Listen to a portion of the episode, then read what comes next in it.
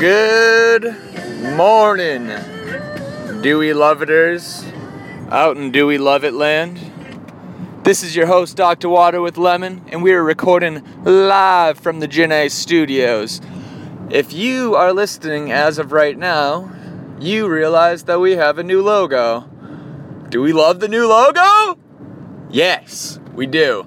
Uh, shout out to Schlee. Schlee is the uh, designer of the logo. If anybody else needs any designs, feel free to reach out to her. She does great work. Anyway, on today's agenda coffee or tea? I pause here because I really have no idea where I'm going with this one.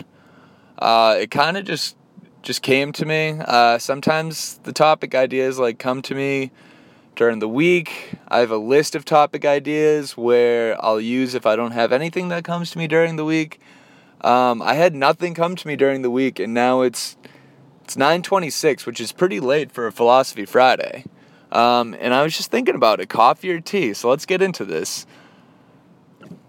Well, for starters, I would say currently and over the past couple years, I've been more of a tea drinker. Um, part of that is because coffee gets me pretty fired up. Uh, so I try and veer away from it. I can't. I can't really handle it.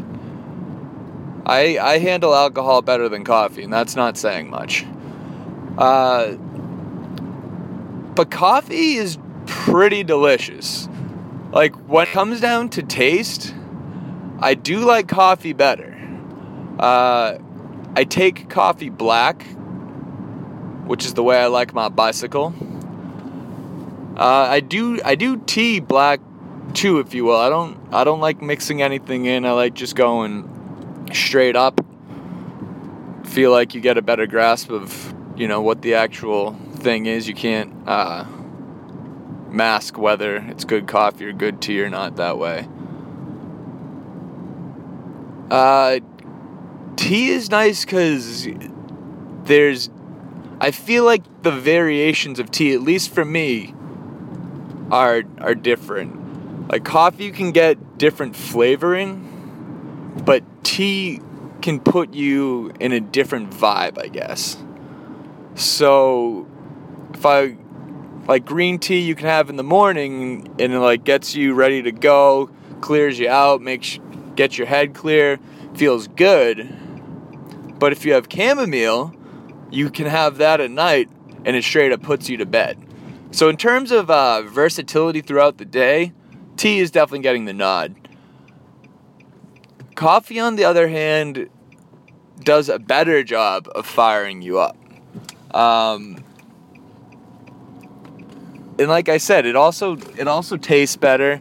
Uh, it smells better. The smell of fresh ground coffee is awesome. I would almost prefer coffee as a cologne, I guess, than I would as it as a drink. So in terms of smells, coffee's getting the nod there. Overall, though, I think I'm gonna go with tea. And I, anybody who knows me, I think we all saw this coming. Um, I've just always been a fan of tea. I feel like it kind of brings people to, together more. You know, you, I coffee. I, I, I don't. I just I don't know why. I have it gives me a different feel. Uh, so yeah, I'm gonna go with tea on this because it also it, you know it makes your throat better if you're feeling sick. Um, it's just a, it's a great overall beverage. But actually, now I didn't even think about cold tea versus cold coffee because cold coffee beats cold tea in a landslide. That's not even close. But normally, I'm drinking the warmer side of the beverage. So, like I said, I'm going to go with tea, aka just flavored water.